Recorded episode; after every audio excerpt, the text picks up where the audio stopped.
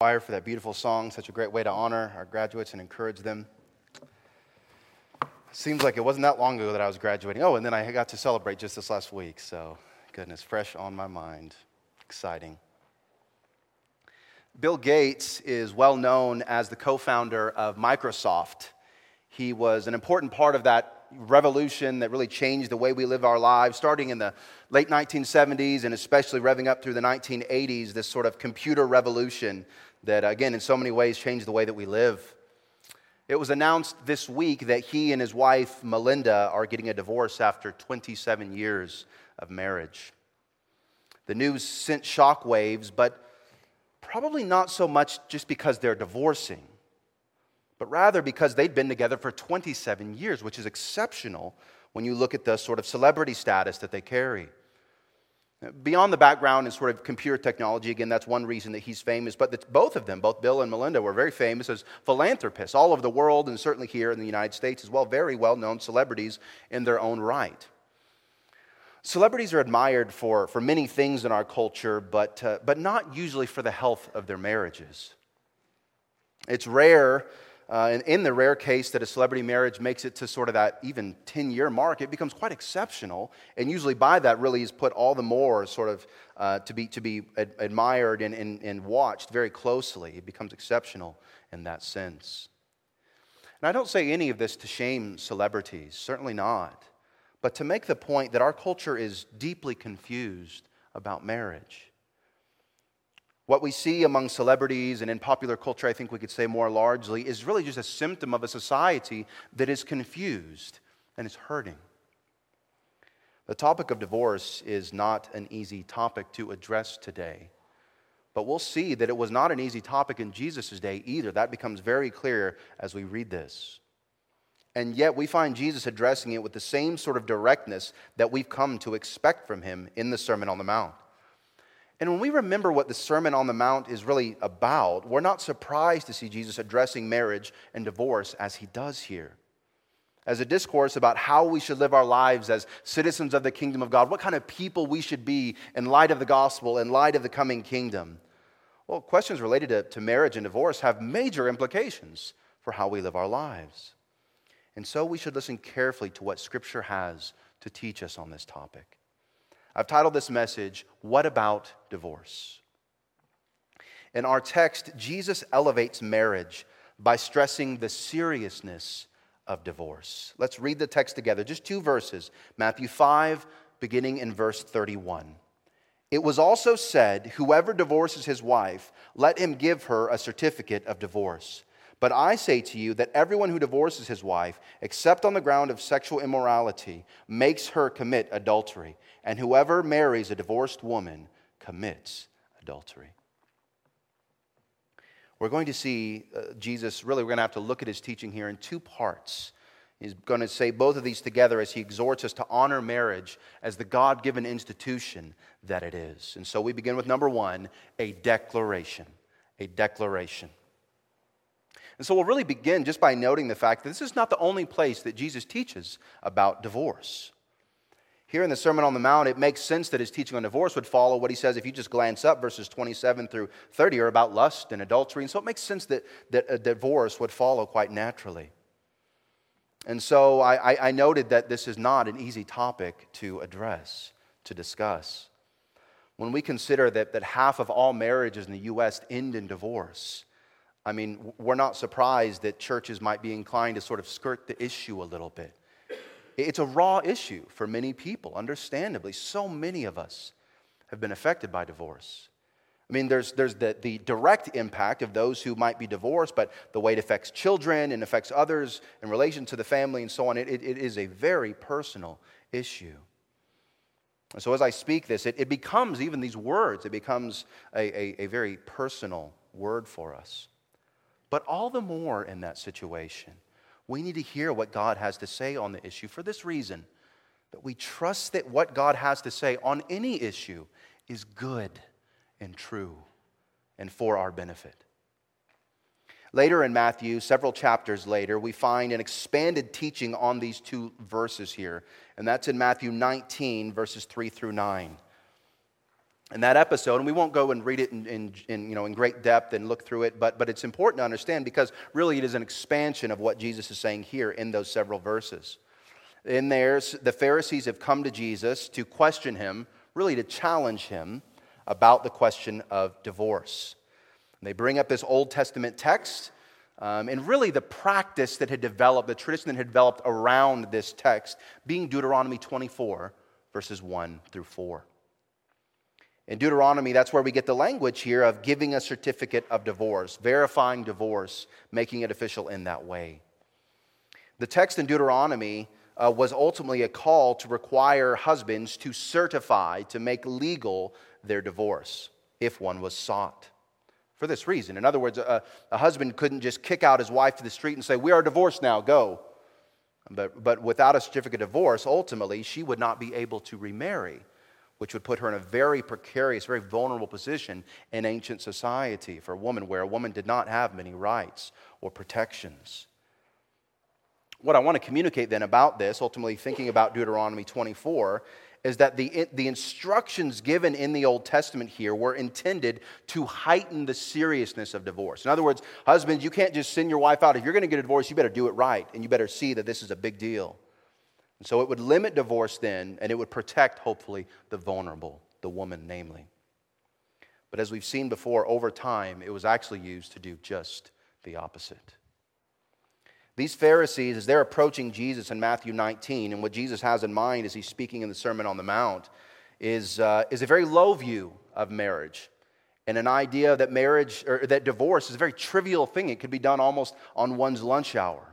They did not have a high view of marriage in that sense. And so that's the world into which Jesus is speaking. And so to answer the Pharisees, it's interesting what Jesus does here. He goes back. He goes back to first principles, foundational principles, early in the Bible. He goes back to Genesis chapter 2, when ultimately God made one man and one woman who would be joined together and become one flesh. I mean, it's, it's hard to get much more foundational than that, and that's what Jesus does.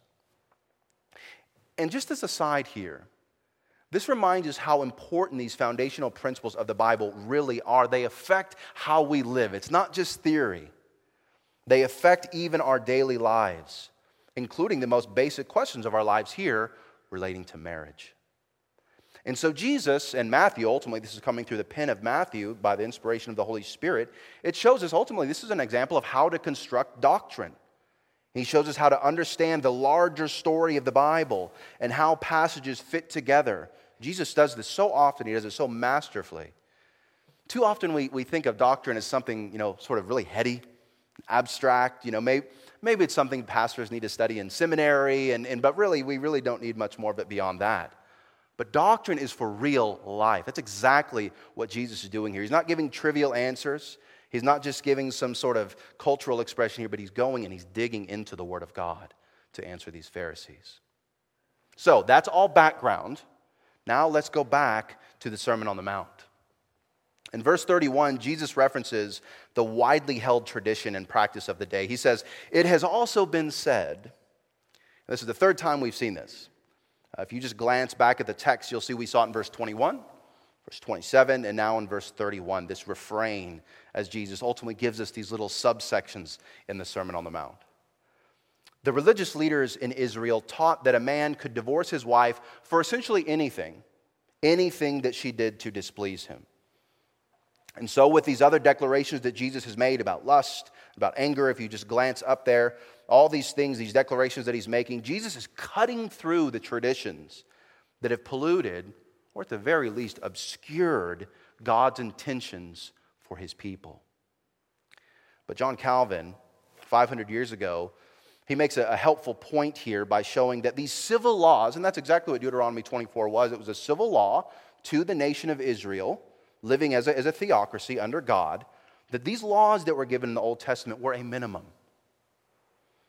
But Jesus, first and foremost here in the Sermon on the Mount, is raising the bar for God's holy people in this new age. So important for us to see here exactly what Jesus is doing. Let me tell you what I mean by this. If you if you're inclined to think that the grace of Christ, which is so great, if you're inclined to think that that grace means that you can be lax on the commandments of God, that the new age is more lax than what God had done and said before, if that's what you're thinking, then you're not listening to Jesus. You're not listening to the Sermon on the Mount. You might be listening to some sort of spirit, but it is not the Holy Spirit because God's word says something entirely different. Jesus calls his people to holiness, even a higher holiness, including on the topic of marriage. As it was, Jewish practice put women in a very vulnerable place and encouraged men, again, to treat their, their marriage vows very flippantly. A man could divorce his wife, and when I tell you for almost anything, I mean almost anything. Uh, if she had poor posture, if she had thinning hair, if she had an overbite, if she talked to a man who wasn't her husband and it displeased him. I mean, they have whole lists. It was incredible. And so, essentially, for almost anything, a man could divorce his wife. Now, as we see, I mean, this sounds really petty to us, right? And it should. If it doesn't sound petty for you, I'm concerned. Of course, it sounds petty to us. And Jesus is going to say, yes, this is wrong. This is absolutely wrong. But think about this. I mean, we, we need to look in the mirror. We need to look in the mirror and realize that our culture has had this same standard for decades now in the form of no fault divorce. You don't have to give a reason, these trivial, artificial reasons here. No reason at all is required in our culture for divorce now. You can divorce your spouse without any grounds whatsoever. The only difference in the modern world is both man and woman have that right. And there's reasons for why these laws have, have become, and I understand the background on some of these, but the fact is, is our society is not so different from theirs. And so Jesus condemns frivolous revor- uh, divorce whether it's in this ancient form, that again we can go, oh my goodness, how ridiculous, whether it's that form, or whether it's in its modern variety. Remember what Jesus said back in chapter, here in chapter 5, back in verse 20. Glance back up there. Look at chapter 5, verse 20. For I tell you, unless your righteousness exceeds that of the scribes and Pharisees, you will never enter the kingdom of heaven.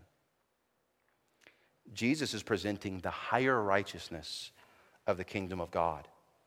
And he calls his people to live lives that honor God and that honor fellow man, especially the one that they would vow in this way, as in marriage. And the Sermon on the Mount is where Jesus is giving this most thorough teaching about how we should do this, how we can pursue this life of righteousness. In our text, Jesus elevated marriage by contesting divorce. Although he's going to give an exception, and we'll see that in just a moment, Jesus is emphasizing here the permanency of marriage as a God given institution for our good, for the flourishing of humanity. Not something that should be a drag, not something that should be binding in a way that is grudging, but ultimately for our good. Marriage, honestly, is not treasured in our culture. For, for many younger people, especially, I mean, this is true for me, and when I say younger, I, I mean like 60 and under uh, but it sort of has probably gotten worse with each subsequent generation.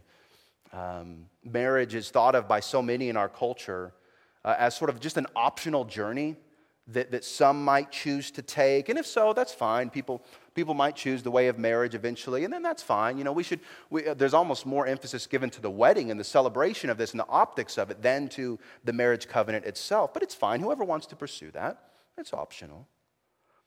And then for those that choose marriage, it's, it's held loosely for as long as it basically gives one what they want. And if it fails to live up to my expectations, it can be renegotiated, just as anything in life. It's open for renegotiation.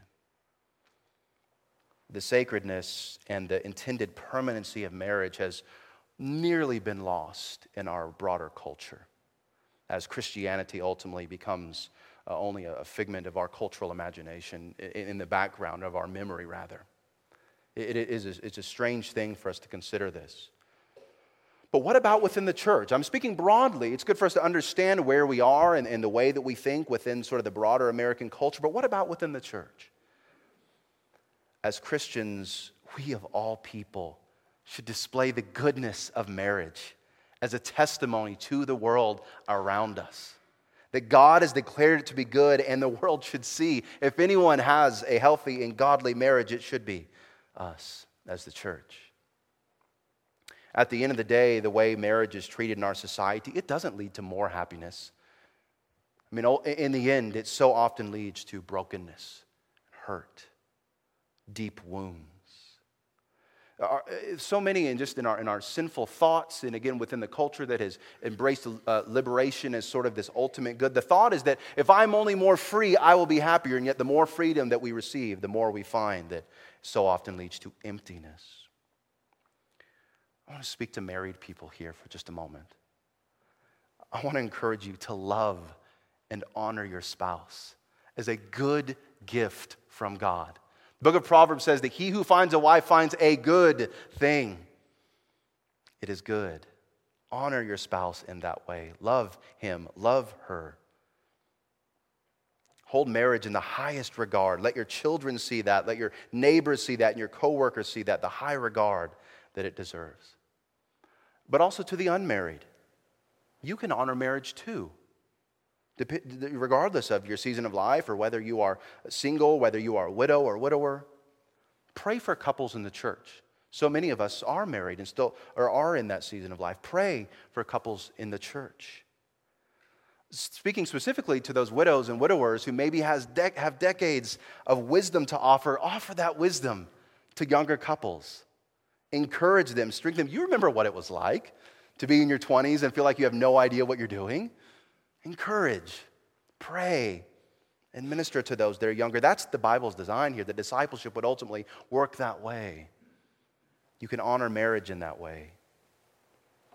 As a church, we need to be available to minister to people whose marriages are hurting. Just statistically, a church of our size, we can only assume that there will be marriages that are hurting. Don't suffer alone if that's you. Let us as a church minister to you. Don't, don't, don't wait until it's too late to come forward and express that you need help. There's no shame in that, there's blessing in that. Let us as a church walk with you through that. Jesus made this declaration to stress the seriousness of divorce against the common practice of his day. But he does offer an exception that we need to consider here, and it's important. That leads to number two an exception. An exception. In verse 32, if you glance there, the exception is stated as except on the grounds of sexual immorality. Uh, the word here translated sexual immorality, it's actually just one word in the original language. It actually has quite a broad meaning. It's used in different ways in the New Testament. It refers to many different kinds of sexual sins. A whole bunch of different things can fall under, the, under this broader category. And that's why it's translated so broadly, even in English. But in this context, it's more clear that it amounts to a sexual relationship with someone other than your spouse. So, in other words, that exception is adultery or infidelity. The Apostle Paul seems to give another exception in 1 Corinthians 7 12 through 16, but it's a slightly different situation related to abandonment by an unbelieving spouse. We could, we could go into that if we had more time. But even as we consider Jesus' exception here, and with the same exception that he gives in Matthew 19, if you flip over there later, You'll see that. Even as he gives this exception, the main point is actually quite clear.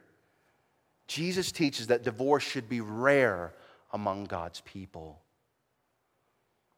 Reconciliation is at the heart of the biblical story. Again, remember that importance of looking to the Bible not in this such a narrow way that we miss this big picture. And reconciliation is at the heart of it. God's own works and his character call us to see grace to hold up reconciliation even in our own lives. But our flesh and our society so often encourages us to take the easier path when we've been wronged. And I say that, I don't say that lightly. I, I, recognize, and as a pastor, I've walked with people through rec- recognizing that reconciling a marriage that has been betrayed can be exceedingly painful. But as I said last week, God delights to restore broken situations, including struggling marriages. He can restore, He can heal, He can heal even the deepest of wounds. This requires love in the form of forgiveness from both parties. It, it requires repentance. It requires genuine commitment. The gospel says to us, I mean, we, we just think about, it. again, this great gospel that we have, that we are a people who have been forgiven by the holy God of heaven. If, if any offense is greater, uh, there, there could not be. We have offended the holy God of heaven. And he has forgiven us so freely. how can we harbor unforgiveness? If we continue to get our beliefs about marriage and, and love and, and the way that we think those things are supposed to be connected, if we, if we continue to get that from the society around us, it's no wonder that so many lives in the church are just as broken as that of unbelievers. And this is important. Although divorce is permitted on specific grounds, and, and here it is, it's unavoidable, it's never commanded. Danny Akin, one of our seminary presidents uh, here and actually in Wake Forest, North Carolina, he says that God never places divorce as the preferred or first option. Malachi 2:16 says it really strongly that God hates divorce. Jesus makes clear that this exception was given only as a concession, and he does so in Matthew 19. Jesus explains why this concession was given, ultimately, the hardness of human hearts. Jesus gives a further clarification here to emphasize his larger point here about marriage and divorce. He says there, if you look at glance at verse 32, he says that divorce and remarriage without biblical grounds amounts to adultery. Let's, let's read it, verse 32. But I say to you that everyone who divorces his wife, except on the grounds of sexual immorality, makes her commit adultery. And whoever marries a divorced woman commits adultery. The reason for this, it might not be quite clear as you look at it initially, but it actually is pretty straightforward as you look a little closer. Without biblical grounds, the marriage bond still holds, which means that he or she is still joined to another. John Calvin makes the point that it would be like offering your husband or, or your wife to be intimate with someone else. You don't have that right, and, and, and he or she doesn't have that right. It would, it would be adultery. So to remarry without legitimate grounds would amount to adultery. And likewise, marrying someone in that state amounts to adultery unless they have biblical grounds. Now, the text does suggest that remarriage is permissible after a divorce on biblical grounds. The idea is that sexual infidelity or immorality, as it's termed here, ultimately compromises the marriage bond, which therefore allows a disunion in these extreme situations. The scriptures declare to us that marriage is holy. In Ephesians 5, the Apostle Paul provides us with a deeper reason why it is so holy and why it is important. The Apostle Paul explains that marriage was given as a picture of the love between Christ and the church. So often, the church is called his bride for this very reason, because of this metaphor in the Bible. So, to take marriage lightly has much more significance than, than merely the social consequences, which we see all around us. There's a theological uh, thing that the scriptures give us ultimately that we, we must consider carefully. As I said earlier, so, so many of us have been affected by divorce. I myself has, have in my own parents. Some of us carry deep scars, and as a result of divorce, eh, you know, our, our lives have been shaped and formed by these things. Ultimately, we have to remember that we, we live in a broken world, and it affects every part of our lives. Marriages are not excluded. If marriage represents the bond between Christ and the church, you'd better believe that the adversary hates marriage and is going to do everything he can to undermine it. We have to be prepared for that. As followers of Christ, let us, let us hear the words of our Lord and apply them to our lives. Let's honor marriage, both in deed but also in word, in all ways that we would honor marriage, to the glory of God for our good as we have a time of invitation, the, the, a message like this, there's several different ways that you might respond. I mean, it might be that now you see uh, God's holy standard here and that repentance might be needed. It might be that you carry the scars of divorce and you are just calling out to God for healing, for relief, for restoration. Pray, uh, prayer might be needed to, to those who are in a struggling marriage. Prayer that God would heal and restore, however you need to respond.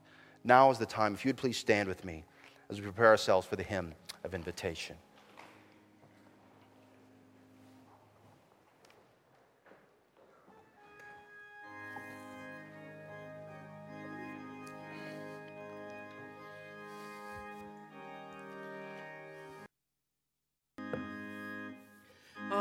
need.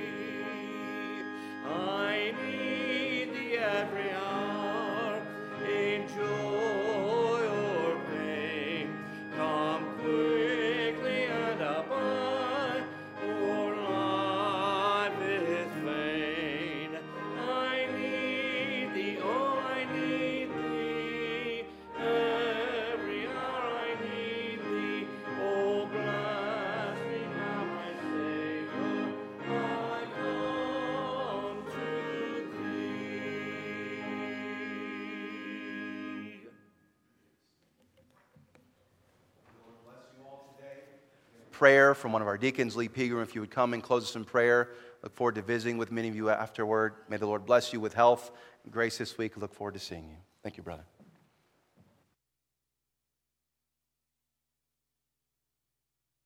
Thank you for um, today, and thank you for uh, the rich blessing of the Sermon on the Mount, Lord. As we've been going through this uh, sermon series, God, we're just thankful for Jesus' words um, to guide us. And God, we um, thank you for our church and the direction that we're moving, God, that um, you have really blessed us and, and, and really even brought us closer together through COVID and, and through Pastor Paul coming in. And God, we just thank you for our church. I ask you to forgive us for our sins. We love you. Amen.